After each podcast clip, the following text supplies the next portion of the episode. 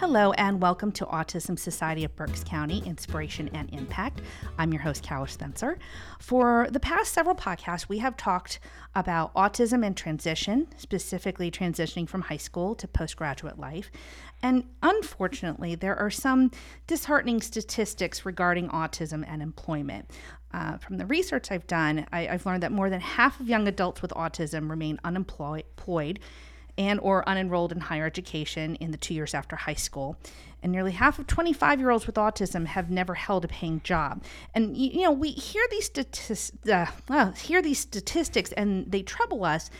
And you know many of us we can just move on you know that, that's sad and we can move on. But i wanted to introduce you to a young man who has had his own challenges and frustrations with finding employment so, joining me today to share his story is John Master. So, hi, John, and thank you so much for being here today. Um, good evening, and uh, thanks for honoring my, me in the podcast. Yeah. Oh, I, am so glad that you're here, and I, I, really want to get your story out there for everybody. Um, so, before we get into some of these questions, can you give us some background information? So, how old you are, what you got certification uh, in, and how long ago you got that certification? Well, I basically am 21 years old. I've been went to a certification at Rainier Community College, which is vet assistant, mm-hmm. and apparently, I have been. Um, it's almost a year, 11 or maybe 10 months. I've had that certification, and things are just not going the way it should be. Okay, not finding a job in that in that field. Yeah. Yeah. So, what specific type of job have you been looking for as a vet assistant or Well, I've yeah. had a, had a certification of being a vet vet technician slash assistant, and I've basically nobody's been giving me a chance and i've also went into even a kennel work because i've been volunteering at the animal rescue league and i just most of it was even our one business was say oh yeah we can't hire you because bring my job coach because of liability all right, so you're hearing some different excuses with all like, all that. So yeah, that just makes me furious. I, am sure it does.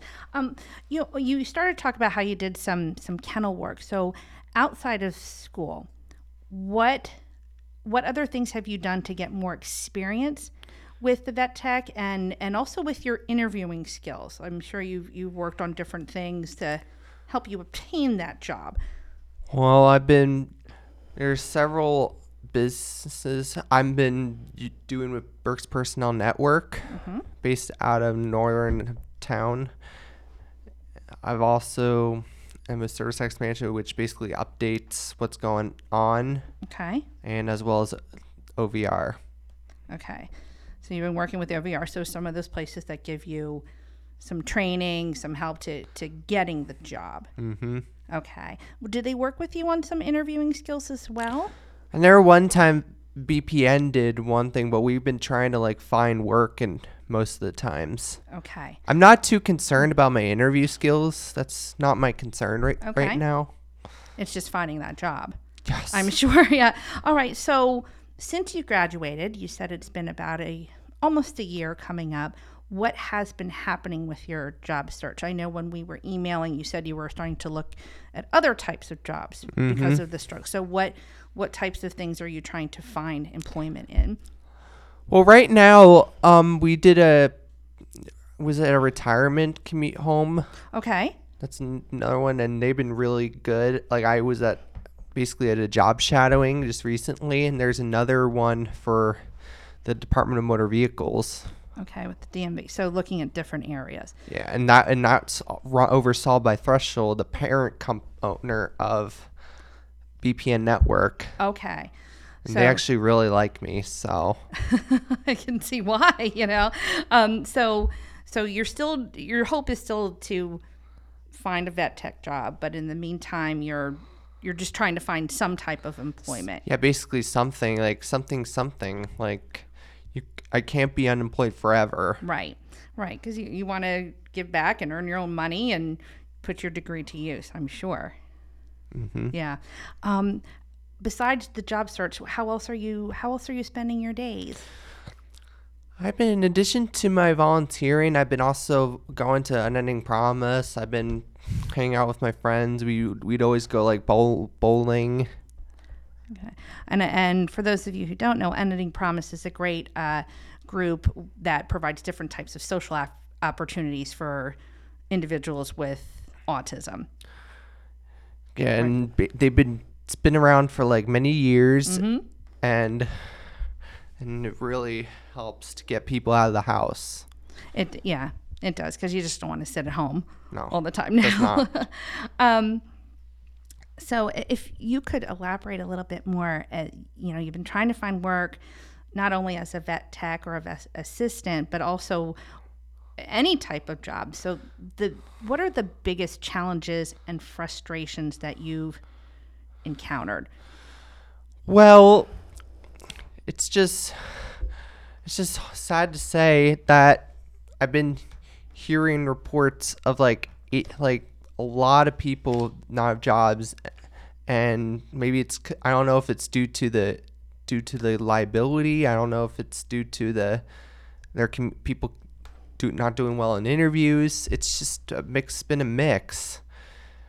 And people are just not giving him a chance. All right. Well, you know what? Tell me what characteristics that you have. Tell me about your skills um, that would make you a good employee. getting along with other coworkers, um, f- outgoing, get things done. It's really, basically, pretty much that's what I'm really good at. Yeah, and yeah, that's important to have on a job. It really is those skills alone. So, the one thing that I really would like to hear your viewpoint on this, and it was, you know, why we wanted to do this interview. So, as someone who is diagnosed with autism, what do you want to tell business owners or managers about hiring hiring individuals who have that diagnosis of autism? Why should they give them a chance? Because they really do deserve it. They just really just deserve it, mm-hmm. and I've been hearing like a lot of people that are on this autism autism spectrum, like they are really capable of keeping a job, and I just think they're just seeing seeing them, and they're like they're not capable, yeah. and that to me is really sad. Yeah, and there's a lot of skills that those with individuals with autism have that may not uh, be the same as somebody who's considered neurotypical. Like you, there are different ways to look at things, and there's a dedication and there's organization. Would you agree with that? Oh yes, absolutely. Yeah. So basically, give it a chance. Don't be afraid. don't be I, like i said to businesses out there you need to give them a chance it's just it's for your own benefits it's sad it's really sad Yeah. Well, I I want to thank you, John, for joining me here today. to You're tell- welcome. Tell your story, and you know, I think I think you really help people understand just even a little bit better just how challenging it can be to find employment for those with autism. And I I really truly wish you the best of luck, and I hope you find success and employment very soon. And uh, thank you all for listening. And until next time, this is Autism Society of Berks County Inspiration and Impact. bye thank you For more information, visit us at autismsocietyofberkscounty.org, join our Facebook page, Autism Society of Berks County Members Group, and check us out on Twitter at Berks Autism.